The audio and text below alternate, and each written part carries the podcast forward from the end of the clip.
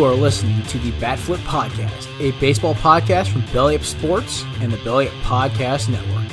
Here are your hosts, Damian and Matt.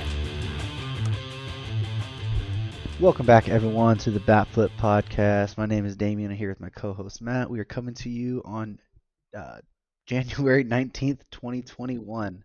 How are you doing, Matt? I'm doing very well. How about yourself? I'm doing all right. You know, just uh, I had a, had a nice fun weekend. Went out of town, went up to the mountains, and just you know got away for a little for a little bit for this weekend. So it was a it was a good little reset. Hey, that's awesome. That that's always a fun thing to do, and uh, that's um, you know, sometimes it's good to get away for sure. Absolutely, absolutely. Well, we have a we've had a lot happen in the baseball world this week. Actually, um, a lot of moves happening. You know, free agency seems to be kicking off a little bit and and moving a bit. We still had another big trade um, depending on that. We do have another unfortunate, uh, you know, passing that we're going to start off this episode, and that's with uh, Hall of Famer Don Sutton.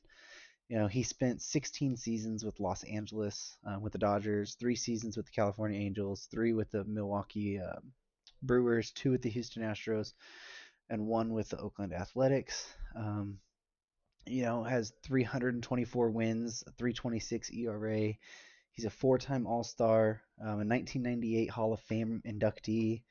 Uh, he was 75 years old, and uh, he ha- does have his number retired by the Dodgers, his number 20. Uh, I don't know if he has it retired with anybody else, but uh, he was 75 years old, and he actually has a connection to the Braves. Is that right, Matt?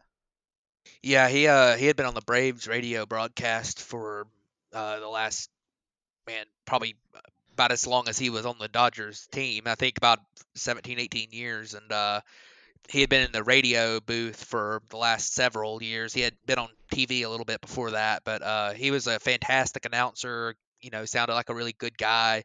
Um, you know, he, he was really good at you know big moments and, and games, and he he sounded like a natural announcer. He didn't sound like somebody who had converted from a from a player to being a color commentator or something. You know, he was calling play by play and uh, he is very talented in the booth as much as he was on the on the field, and uh, he's definitely going to be missed. He had had missed the last couple seasons from uh, he had a broken uh, broken leg in 2019 that caused him to miss the season when he was.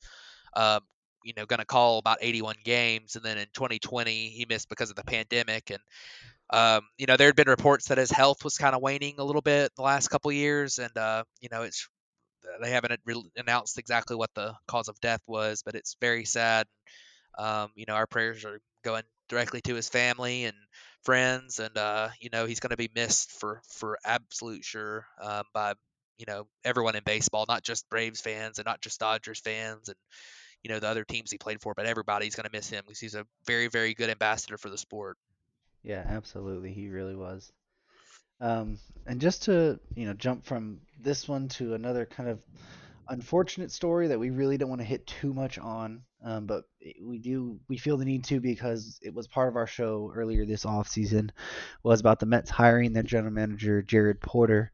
Um, he had got rave reviews from around the league and everything, um, but he is he has now been fired. Um, he is in an investigation going on about some misconducts with him sending a bunch of messages to a female uh, employee in his time back in 2016 with the Cubs. Um, not much else we really want to hit on there, but we felt the need to at least say that because you know we had hit on it before, and and if we talk about future Mets moves and whatever, you're not going to hear him mentioned. Yeah, that was a very unfortunate situation involving you know him, you know, really being out of out of touch, uh, and um, you know, being very creepy and you know a lot of misconduct there. And um, of course, the Mets, um, you know, have Sandy Alderson acting as their president, and he's got a lot of say in day-to-day type stuff. So I believe Sandy Alderson will be able to handle them pretty well.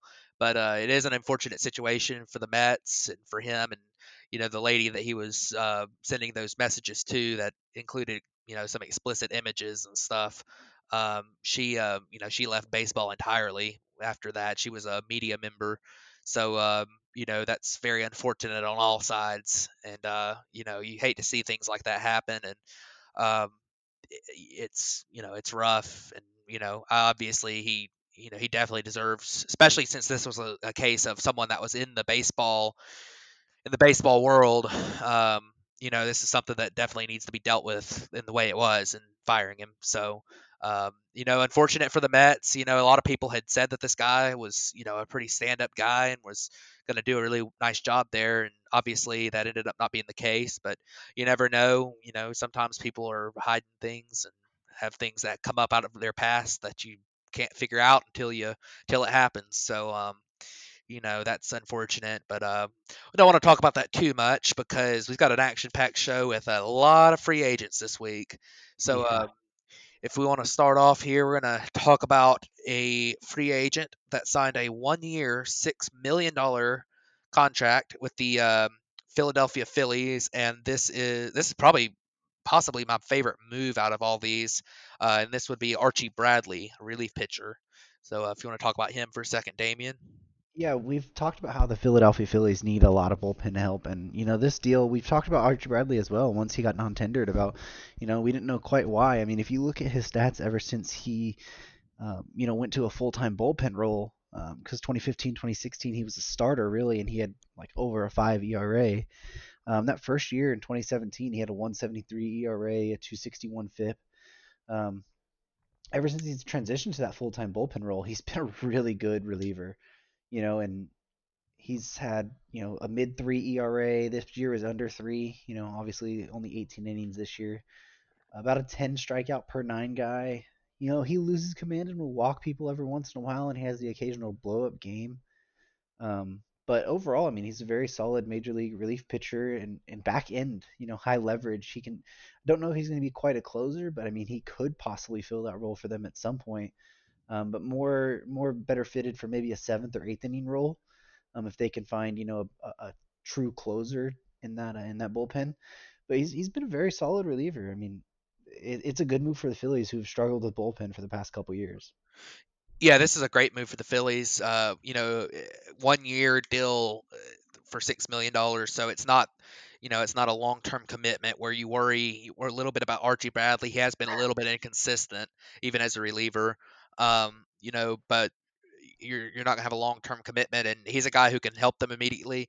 Uh, you mentioned he, he might not be a closer in most places. I, I'm assuming he probably will in Philly at, at this point, at least with the state of their bullpen. But um, you know, with a um, he, he's a guy who can also pitch multiple innings at times. He has at least in in, in his career as a reliever, um, and uh, he was used a little bit of a jack of all trades type situation when he was with the D-backs, and um, you know he pitched really well this year, even though it was, it was only 18 innings, but um, you know he he threw well. He cut his walk rate a lot this year, so. Uh, this is a good. Uh, I think this is a great move for the Phillies. I mean, there's really no downside to it. If he doesn't do well, he walks after this year, and you can, you know, spend that money elsewhere. But if he does well, you might be able to. If you're not in contention, then you can flip him at the deadline. You know, he'd be a premium reliever, and you know, he's a guy who's going to help you be in contention if you're the Phillies. So um, I think it's a good move for on both sides too, because Archie Bradley's going to get a chance to really be the guy in that bullpen. So I think it's a great move. Well, our next uh, you know move was also another bullpen move, and that was Pedro Baez um, signed a two-year, twelve and a half million dollar deal with the Houston Astros. Um, Pedro Baez coming over from the Los Angeles Dodgers. You know he's been he's been a really good um, relief pitcher throughout his entire career um, with the Dodgers. He does tend to have his blowups in the biggest moments, it seems like.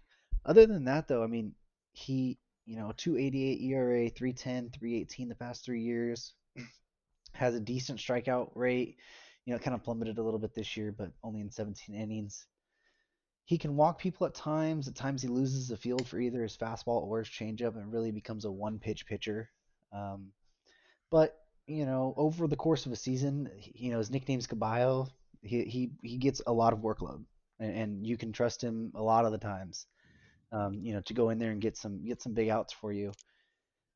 Other, I mean, really, there's not much to say. I mean, he's he's an under the radar guy that really just, you know, he goes about his business, doesn't really make much noise, and he really gets unaffected like by his facial expressions and everything. He's just really calm with one demeanor the entire time. Um, so, I mean, good move for the Astros, you know, especially with them losing some of the key pieces out of that bullpen already. So, Yeah, I agree with you on this one. Uh, Pedro Baez is a, a solid reliever. One of the stats that I, I, when I researched him a little bit, you know, his career numbers, I'd always thought he was a pretty good reliever, but his worst career season, he had a 3.35 ERA, and I thought that was pretty spectacular. I, I haven't seen, you know, typically with relievers as volatile as they can be, uh, that's pretty impressive. Um, and uh, you know, but sometimes he's a guy who his peripherals aren't, aren't that great. Um, you know, in 2020, he had a 443 FIP, uh, which is the fielding independent pitching stat. And um, as Damian mentioned, his, his strikeout dropped down to 6.88 from his career number of 9.33. Now, he didn't pitch much this year, innings wise, so, you know, that's definitely got something to do with that part of it. But um, he's a guy who's always outperformed his peripheral numbers. Um, as I mentioned, his, his career, um, his career fielding independent pitching is above 3.6. And, uh, you know, like I said, his worst season in his career was 3.35. So uh, it's interesting that he might be a guy who it's hard to say, especially with it being a reliever. He might be a guy that is one of those, you know, that outperforms those metrics, or uh, you know, you might be seeing some regression coming here. So I do think it's a little bit riskier than you know a lot of people would probably consider that. Just looking at his, you know, career typical uh, regular statistics, but um, you know, two years, twelve million dollars, uh, a team option for a third year. Um, you know, you're not paying him a super premium. Um, you know, I think this is probably about what kind of deal he would get in normal offseason. Um, I think it's a pretty good move for Houston. They need relievers. They need somebody to be a consistent reliever for them, and I think that's what Pedro Baez is going to be. So um, I think it's a pretty solid move for them. Um, but uh, next guy, um, another Dodger from this past year and for a while, um, is um, has signed with um, the team that the Dodgers don't want to see their players sign with. The uh, as Alex Wood moved to the San Francisco Giants on a one-year, three million dollar deal, and I think we both have a lot to say about Alex Wood, huh? Yeah, I mean, when he started, um, he's a he's a really good, you know, middle of the rotation starter in the major leagues. You know, he gets a lot of flack because his windup's weird and he doesn't really have a high strikeout rate and but he's really, you know, in his years with the Dodgers, he for his first year he came over. Um, you know, he only pitched 60 innings, but he had a 3.73 ERA, and then the next two years, 150 innings each year. You know, 272, 368. Those are very good major league numbers. Um, you know, he went back to the Reds, or he got traded to the Reds, um, and really struggled there. And then this past offseason, re-signed with the Dodgers, um, and in more of a swingman role. He only started two games and only pitched really 12 and two thirds innings.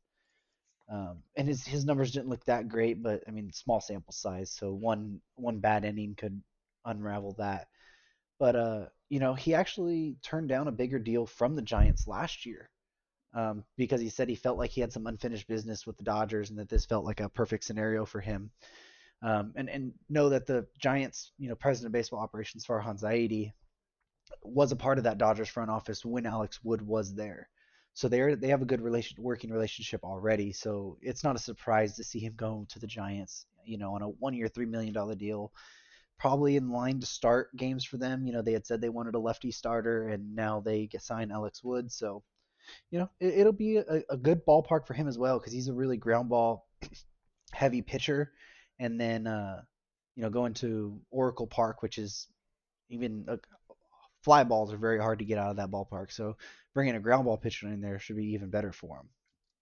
Yeah, that's a uh, that's a good point about Oracle Park and uh, Alex Wood definitely. Um, I think you hit on it pretty well. He's he's actually he's a really good pitcher. Um, he's got a career 3.45 ERA, and uh, you line that up with some of the other guys that have signed. In fact, you know we'll talk in a little while about Jon Lester, and his career ERA is 3.6. So uh, Alex Wood's, you know, got good good numbers. He's in in his career he's pitched in 188 games. 138 of those are starts. So he has pitched a pretty good bit out of the bullpen but mostly as a starter. And I think me and you would both agree because um, he, he's played on both the Braves and the Dodgers that he is better as a starter. I, I, think he I think he does a lot better, eh, you know, for whatever reason, um, you know, coming out and pitching through the you know pitching through an order a couple times and um, kind of getting into a rhythm because uh, it seems like there's been times he's coming out of the bullpen and you know had a really rough outing. Um, Well, one thing that I've noticed with him as well is because he did it with the Dodgers, um, is he's he's a lot better out of the windup.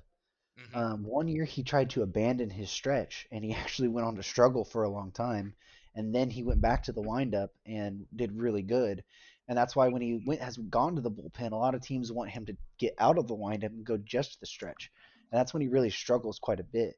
Because well, the way his delivery is, it's a lot easier for him just to keep it in sync as you know in the windup motion instead of just trying to herky jerky it, you know, straight out of a stretch. Yeah, and, and another thing, um, speaking of that part of it, you talk about his windup, and uh, he struggled to stay healthy. I mean, even when he's had really good seasons with the with the Dodgers, he he has uh, you know missed games and struggled to stay healthy. His, windup is very herky jerky. He's got a weird arm action, um, and um, you know that part of that part of the pitching out of the bullpen um, is because of that. I mean, it, you know, you you got a guy with his numbers as a starter, you would think he'd keep starting, but there people get teams get worried about his uh his durability, and that's why the Braves traded him originally. Um, and uh, but you know, if you can get a full season out of him as a starter, I mean, his career uh 48.8% ground ball rate, eh, you know, in Oracle Park, he's got that that 345 ERA and 351 FIP. That's going to play up. And hmm um, I think he's going to have a great season if he can stay healthy. But that's that's the really the question is is he going to stay healthy and and that's going to be the uh, determining factor for him. Um, the next free agent we would like to talk about here um, is going to be um, just very briefly on this one, Jose Martinez. Um, I think he, it's actually a minor league deal he signed, but I wanted to mention him because he had been traded a couple times, you know, in fairly big trades. Um, he was a part of the um, Randy Arozarena trade that sent Arozarena to the Rays. He, he went with Arozarena um, in for I believe uh, Matthew Liberatore Yep. um, and uh, that was la- last off season, and then the mid season he was sent from the Rays to the Cubs, um, and um 2020 was not good for him.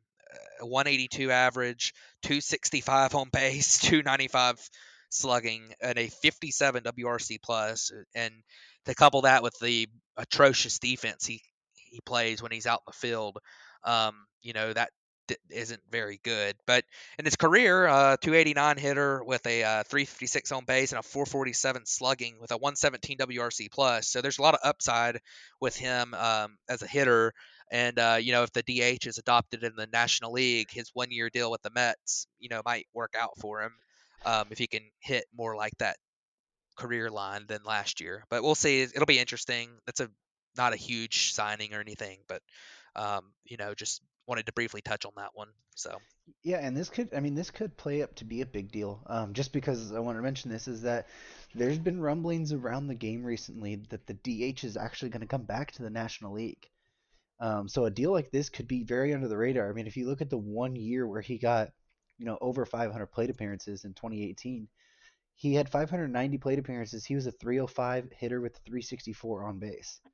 You know, 17 home runs, 83 RBIs. That's very good.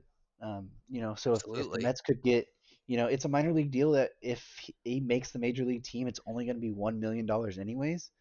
So, I mean, if the DH is coming to the National League, you know, this is a guy you can put on your bench and maybe you play as a DH every, you know, couple days or something and, and give him, you know, close to 500 plate appearances and maybe you you just found yourself, you know, a very good major league hitter. I mean, cuz if he's a hitter, you know, he's shown to be pretty decent at that, but uh, we'll see. We'll see how that turns out.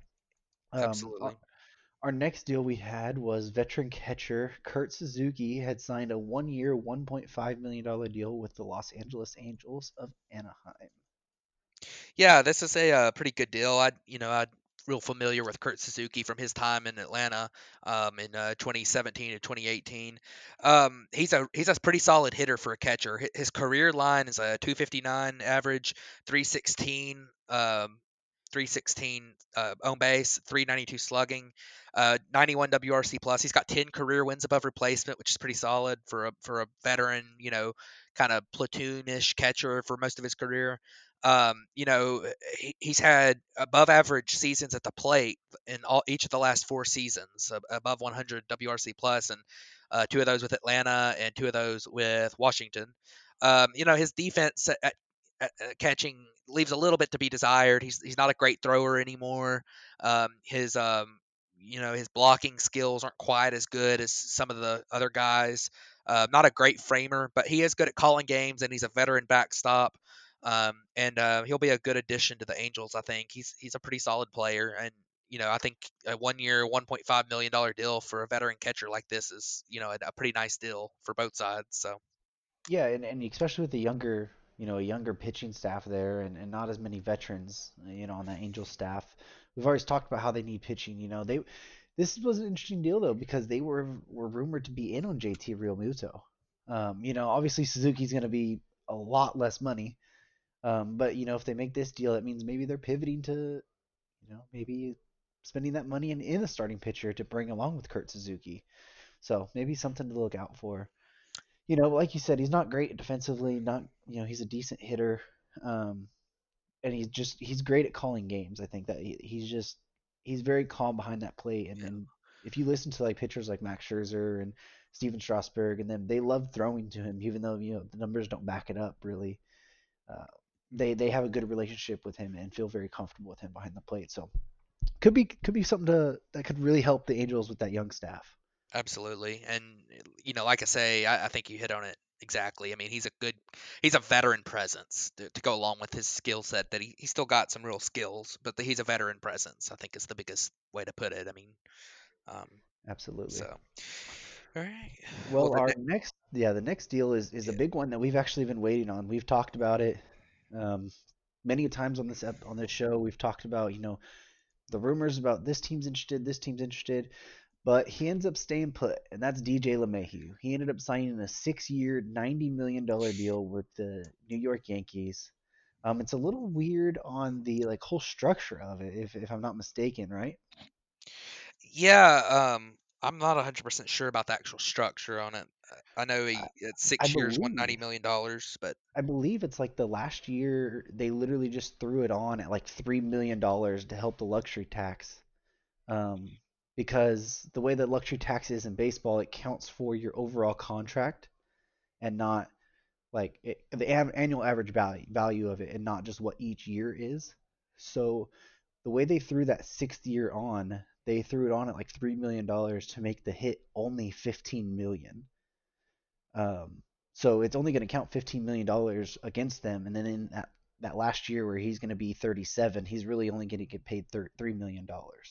Gotcha. That makes sense. Um, you know, I'm not 100% sure why he would agree to that. I mean, but you know, I guess uh, three million Well, dollars for a 37 year old second baseman might not be the wanted worst thing in the world, but he wanted the year, the extra year, and the Yankees wanted a certain, you know, AAV to help them stay under the tax, really. uh, yeah, Um, so it kind of just worked out like, hey, you know, he's like, hey, I want a sixth year, and they're like, okay, well then help us get it under a certain value.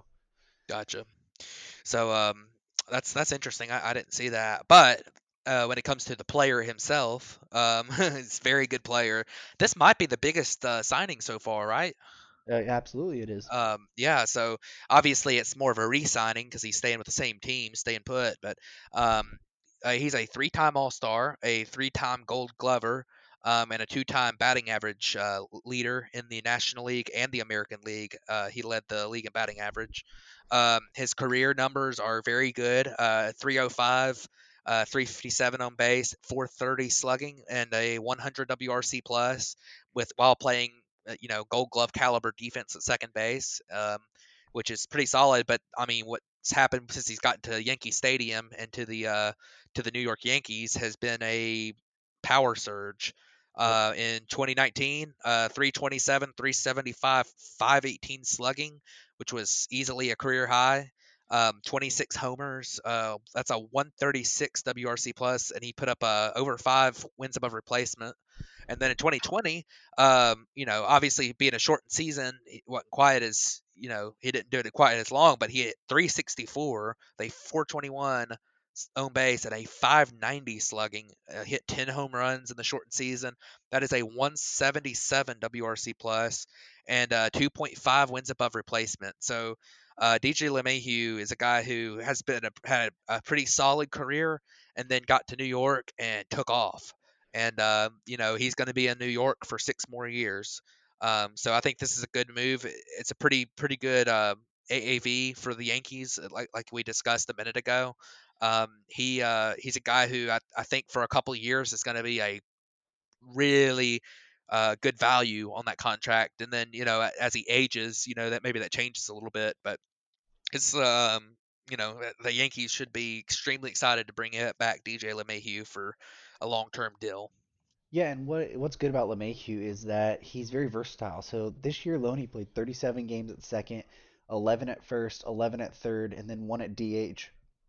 So he can pretty much play everywhere in that infield, um, except shortstop. And I mean, I guess you could probably put him there, and he won't be too terrible. You know, and everywhere, second base, he's a very good defensive second baseman. The other places, he's about major league average, which, I mean, if you get a guy who can just be average in those positions, very good for you. The big knock on LeMahieu has been, you know, he's always played in Coors and then Yankee Stadium. And if you look at his home road splits, they're not always the greatest of what he does away from those two real hitter friendly ballparks. Um, so I just think that it, it was a good deal for LeMahieu. He's had you know very good success at that ballpark and and with the Yankees. There was no sense for him to really leave. You know, you heard that the Blue Jays were interested and the Dodgers were interested and this team was interested, but it, it just really felt like that was just a you know a play to get the Yankees to pay up a little bit more money or, or a couple extra years on it. You know, it's come out that the Dodgers offer was like four years at like sixty million dollars. Um, so that's right around the same AAV, but he got two extra years. So, you know, very good deal for him, and, and hopefully he goes back and you know just continues to have the success. He's always been one of those you know very underrated guys, and you know when he did play the Rockies, was a guy I hated them facing because he always seemed to ha- play very well against them. Yeah, for sure. He's a solid player. Um, and I'm sure with his profile, he'll continue to be solid for at least a few more years in New York. Um, so uh, moving on to our next player. Um, this is a uh, probably the most DJ LeMahieu is the biggest signing. This is probably the most uh, you know recognizable and um, you know uh, accomplished name on our list this week, uh, and that would be um, you know none other than Jon Lester. Um, he was a uh, you know obviously with the Cubs uh, and the Red Sox, where he's been famous for. He actually, uh, the funny thing is, his best career season by wins above replacement, he was on the Athletics for half of that season. Um, nobody really remembers that, but um, he uh, he signed a one-year, five million dollar deal uh, with the Washington Nationals, um, and this is a guy who, as I said, uh, accomplished five-time All-Star, three-time World Series champion. Um, very, very good pitcher. His career numbers uh, which is, I believe he's his first season was in 2006. It might have been 2007. Um, but his career number is a uh, 360 ERA. Um, you know, eight strikeouts per nine, over eight strikeouts per nine, under three walks per nine in his career. Uh, 2019, um, you know, 171 innings pitched. Uh, you know, a 446 ERA. His numbers have started to rise late in his career. This past year, um, 61 innings pitched, so he really that's pretty much a full full load for the pandemic shortened season. Um, he threw um, he only his, his strikeout rate dropped down to 6.2 strikeouts per nine, um, and uh, his ERA went up over five for the first time in his career. So um, you know this is a guy who is in the you know last few years of his career and uh, veteran presence, maybe a stabilizing part of that Nationals rotation that they really need stability because of pitching injuries to their front runners in that rotation, um, and Scherzer getting on up there in age. So um, I think um, this is a pretty good signing for for Washington, and I think you know for Jon Lester, um, you know he's gonna go to a different team that you know maybe I don't know if Washington's gonna be a contender this year really, but you know they're probably in a better position than the Cubs to to figure something out. So um, this will be a very cool uh, very you know very solid move from both ends. Yeah, and what uh, I found it interesting because he signed the one year five million with you know with the Nationals, um, but he had went to the Cubs like once he had this offer and was like, hey, give me like one at three. You know, he was willing to take a discount, and they couldn't come up with the two million dollars or whatever, even that to, to sign him. Um, so that's that just kind of gives a little glimpse at what the Cubs are thinking. Um, but as far as Jon Lester's concerned, I mean, you know, one thing that you didn't really mention that that's going to be big for this Nationals uh, rotation is that he just goes out and pitches every single time. He never misses a start. You know, if you look at all the way from 20, 2008 to 2019, his lowest start total was 31, and he did that twice. Everything else is 32 and 33. You know, outside of obviously the pandemic shortened season this year in his first two seasons. But he's a guy who will just take the ball, and with that rotation that has the health uncertainty of Max Scherzer, of Stephen Strasburg, even Patrick Corbin can be really inconsistent at times. You get a guy like Jon Lester who will just go out there and every single time he's going to give you about five innings. You know, on a good day he'll give you six, and then he, you can just you know get out of there. But he'll always be there to take the ball. Uh, and, and, so with the team that doesn't have a lot of depth, even and with your you know your uh, big horses in that rotation, being health risks, injury risks, um, you know, a signing like this, it could be it could pay off, be a good payoff, and then you know maybe if he pitches well enough, you could flip him at the deadline to a contender possibly. Oh yeah, absolutely. Um, you know, either you're going to be in position to contend at the deadline, and w- in which case Jon Lester is probably a big part of that, or you're going to end up um, being a in a situation where you got somebody maybe you could trade to a team that has some injuries or something. Or um, even that, who wants a who wants a veteran clubhouse presence? Oh yeah, for sure, for sure, and, and he's a good postseason pitcher too, so that could be a part of it as well. Um, but um, he's not the only very accomplished veteran pitcher. Um, in fact, uh, this other guy at his peak is probably better than Jon Lester at his peak. Um, and for his career is probably a more consistently good pitcher than Jon Lester, although um, it hasn't been quite as long term of success, uh, and that would be Corey Kluber. The uh, he signed a one-year, ten million, eleven million dollar deal with the New York Yankees. Um, he is a three-time All-Star and a two-time Cy Young winner. Um, you know, this is a guy who, for his career, um, his numbers are absurd. Um, a 316 career ERA and a 299 career fielding independent pitching, which is absolutely insane. Um, he has a 9.8 strikeout per nine rate and a 1.96 walk per nine rate, which is also insane. Um, as I said, a two-time Cy Young and a three-time All-Star in Cleveland.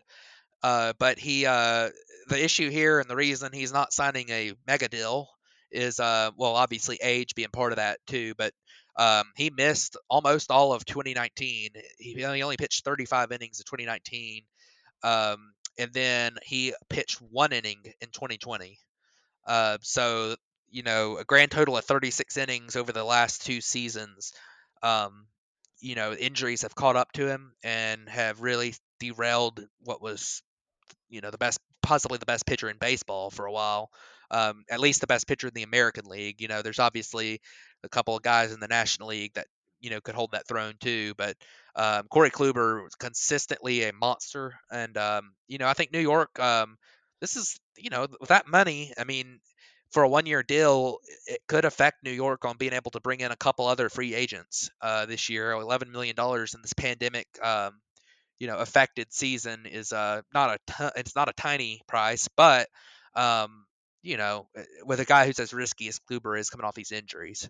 But um, you know, it's a one year deal, so if if he doesn't that doesn't work out this year, then uh, you know, obviously he'll they can move on after the season. But um, this is a um, you know, this is a guy who, if he's fully healthy and he's back to form, um, he is probably the best pitcher on the Yankees if he's at his peak form, which uh, is saying something because they have that Gerrit Cole guy too. But um, we'll see what yeah. happens here. And and this is really this came out of nowhere, really. I mean, Corey Kluber, he had a bullpen last Wednesday that I think they said 24, 25 teams showed up to, and he was hitting 88 to 90 on his pitches already. Um, and and for this, you know, into the middle of the off season like this, those are really good numbers already. You know, once he starts ramping up into spring training and then you know into the middle of the season, you're looking at a guy who could be you know and up to 92, 93 again. Um, and with his pitches, with his sinker, with that fastball, with the cutter, the slider he has, that's absolutely enough to be disgusting and to be filthy. Um, you know, so it's good to see that that the velocity is back because it had been something that had been you know talking point from that 2019 year, and even in 2020, we something we knew wasn't right in that one inning. So that that's good. And hopefully he can have that health in it. You know, that Yankees rotation, they're going to be the ultimate boom or bust rotation because you're going to have guys like Luis Severino coming back off Tommy John. You're going to have Corey Kluber. You're going to have what's Domingo Germán going to be? Is he even going to pitch? You know, you got a couple younger guys in Deivi Garcia and Clarke Schmidt. You know, obviously you have Gerrit Cole at the top, but what are your other guys going to give you? You know, signing signing Corey Kluber, you know, it takes them pretty much out of bringing Masahiro Tanaka back. Most likely takes them out of bringing James Paxton back. And not sure what other starting pitchers really fit that. I mean, if you're looking for a couple depth pieces, maybe. Um, but that rotation is going to be really boom or bust, you know. And, and if like like uh, Matt said, if you can get Kluber at his form and Gerrit Cole at his form, that's going to be a scary one-two punch to have to face at any time. Which we've already know the Yankees are so good and make deep playoff runs as it is. Um, you know, and they pretty much brought everybody else back. Uh, so this is this is a very good sign. I'm very interested to see what Corey Kluber can do. You know, and then he's going to be 35 and next year, and maybe he can get you know one last couple, you know, two or three year deal for mega money if he if he comes back healthy. Um, he turned the one thing is he did turn down bigger deals to go to the Yankees and have a shot to win, um, and be in the New York spotlight pretty much.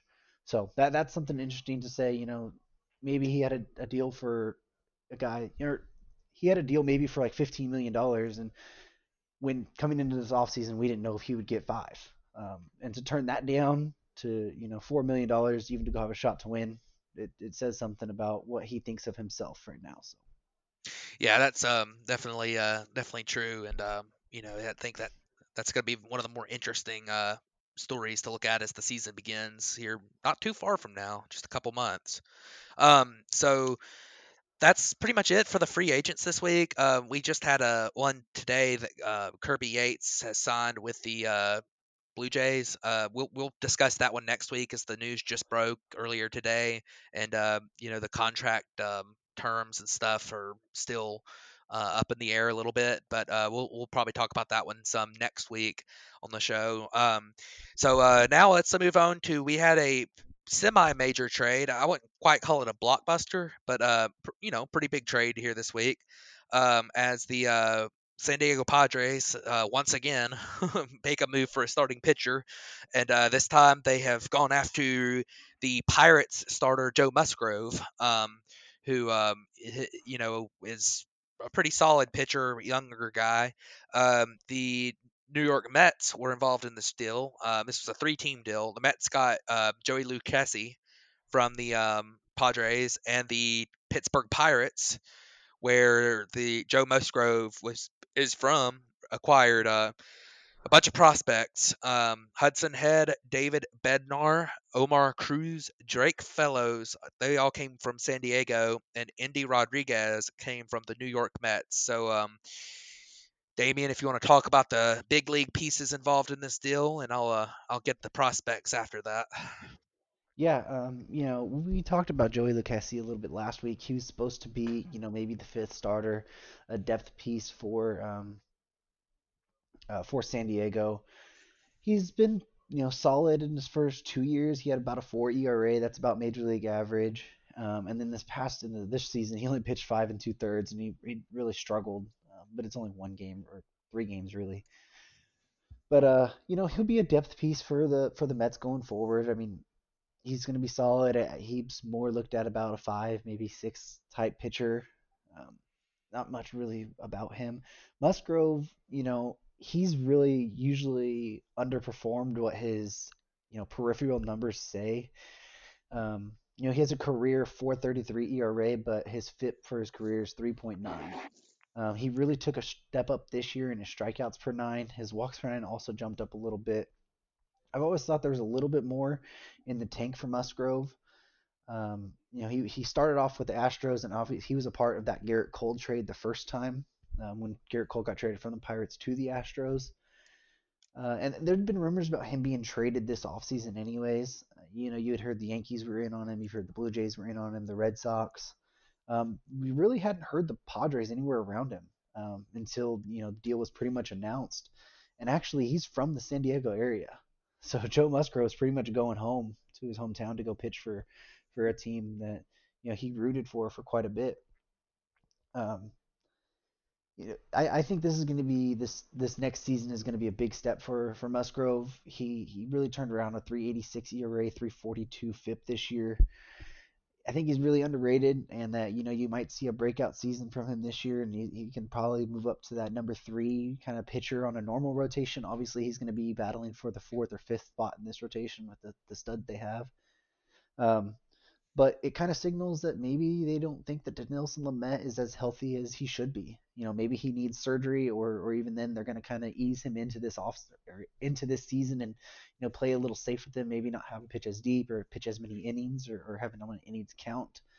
Uh, so it, will be interesting to see how that turns out. But it, I think this is a very good deal for AJ Preller once again. Yeah, Musgrove is a guy who I, I think is very uh, possibly you know a, a, victim of playing in Pittsburgh at times. Um, you know, Pittsburgh's a pretty decent hitters park, and um, and Musgrove has been playing in front of a pretty average defense um, for most of his for his entire tenure in Pittsburgh.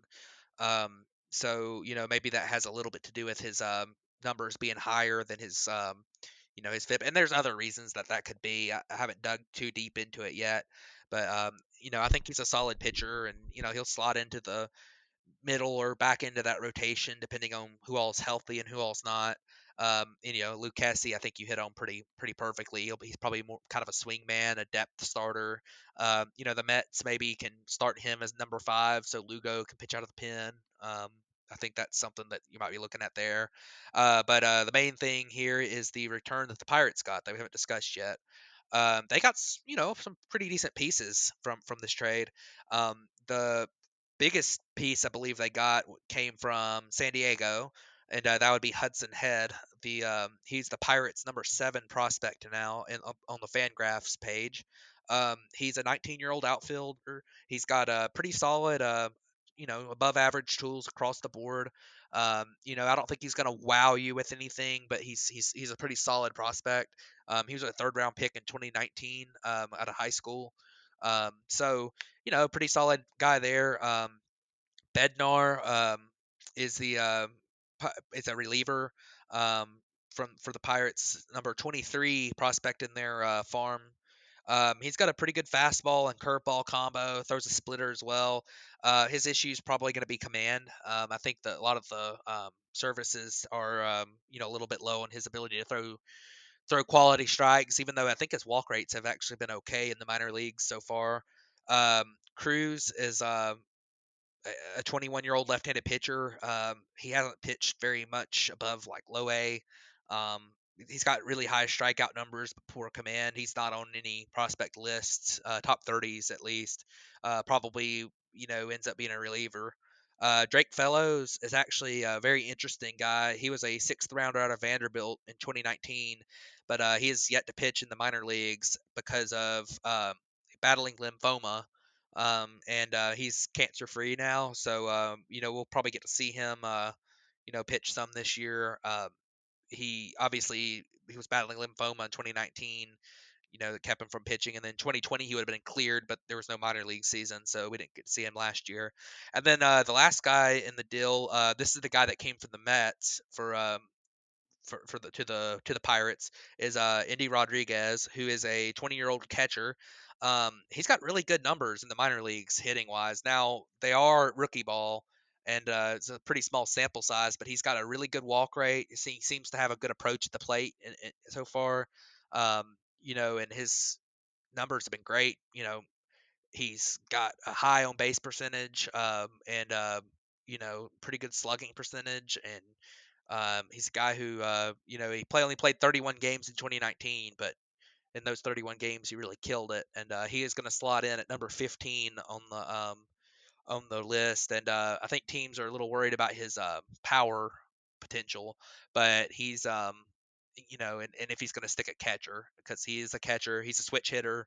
Um, you know, maybe compare him a little bit to Victor Caratini um, in the future. It could be a could be a comparison for him, but um, interesting stuff here. Um, I think um, you know the pirate the Padres definitely got five guys, and they got three guys that are slotting into their top 30 list. So um, they get, definitely got some quantity of pretty good players. Um, you know, I think um, you look at um, you know, the the Musgrove, a guy who probably could have fetched you a top 100 prospect, but you know that probably would have been about it. So uh, very interesting stuff here. Um, I'm uh, pretty excited to see what um, what the uh, you know what the what the outcome of this is. Uh, it'll be interesting to see if Musgrove is able to improve on those, uh, get get those peripheral numbers in, in line with his ERA and, and improve on that ERA a little bit. And if he does, then that just gives the Padre, I mean the Padres another piece. And like the last thing the Padres need is more pieces. So um, they're uh, it's a pretty solid deal right there. Yeah, absolutely. It's it's a it's a good deal for all the way around you know, Pittsburgh gets some decent prospects for a guy who wasn't going to be around really when they were, you know, ready to win again. The Mets get, you know, another depth kind of bullpen arm for, you know, a third string catcher that they just, you know, they probably won't need because they just signed James McCann. And, you know, San Diego gets another serviceable number four, number five starter that can, you know, play above that um, in that rotation. So it's, it's, it's one of those deals that's a win win win all the way around. Yeah, and it's worth mentioning too that Joe Musgrove uh, actually has uh, two years of control. He's he's got 2021, and then he's ARB eligible in 2022. He doesn't become a free agent until 2023. So um, I think that was worth mentioning because um, it's not just a one-year rental deal here for him. Absolutely. So. Well, I think that's all we pretty much have on this episode, unless you got anything else. Um, I mean, I don't have anything else uh, real important to add. Just um, glad that the market's starting to move along a little bit, and uh, you know, it's interesting to see that you know the Padres are really the team that's made all the moves. I mean, we've seen some teams make some moves, like you know, Mets have made a few moves. Um, you've got um, you know, teams obviously have traded away guys. Uh, but most of the moves that teams have made, maybe you could argue the Braves early on made a couple of pretty big one year signings with uh, money wise, you know, in Drew Smyly and uh, and uh, Charlie Morton. But um, you know, in the last for for when it comes to just teams adding lots of pieces and going into contention mode, I mean, you really haven't seen all that much. Um, you know, Washington's been pretty active the last couple weeks, adding uh, Lester and Schwarber, adding a couple of Chicago Cubs. Um, and um, you know, uh, it'll be interesting to see what happens. Obviously, you know, we, we, talk about we talked just briefly about the fact that Kirby Yates looks like he's going to agree to a deal with the Blue Jays, and um, you know, the Blue Jays apparently are also in on George Springer, so um, you know, they might be real active in the next week or two as well. But uh, we'll see what happens. It's been an interesting uh, couple weeks here, and uh, you know, obviously, um, you know, it'll, it'll be interesting to see if the Mets GM situation throws a wrench into anything, um, especially on on the you know on the way of George Springer, because um, obviously uh, that's a situation that's a scenario that uh, I don't think we uh, I don't think we really uh, we see. So, um, but we'll uh, we'll see what happens going forward, and I'm excited. So it's yeah, gonna, it's gonna be good. Well, I will say that uh, it, it it's sounding more and more like Springer's going to make his decision in the next day or two. Um, you know, and that the Blue Jays have been making an aggressive push to get him. So we'll see how that turns out, and we'll make sure to uh, to up, keep you guys updated on the next episode. But thank you guys for tuning in to this one. This has been the Bat Flip Podcast, and we will see you guys next week. Thanks for tuning in.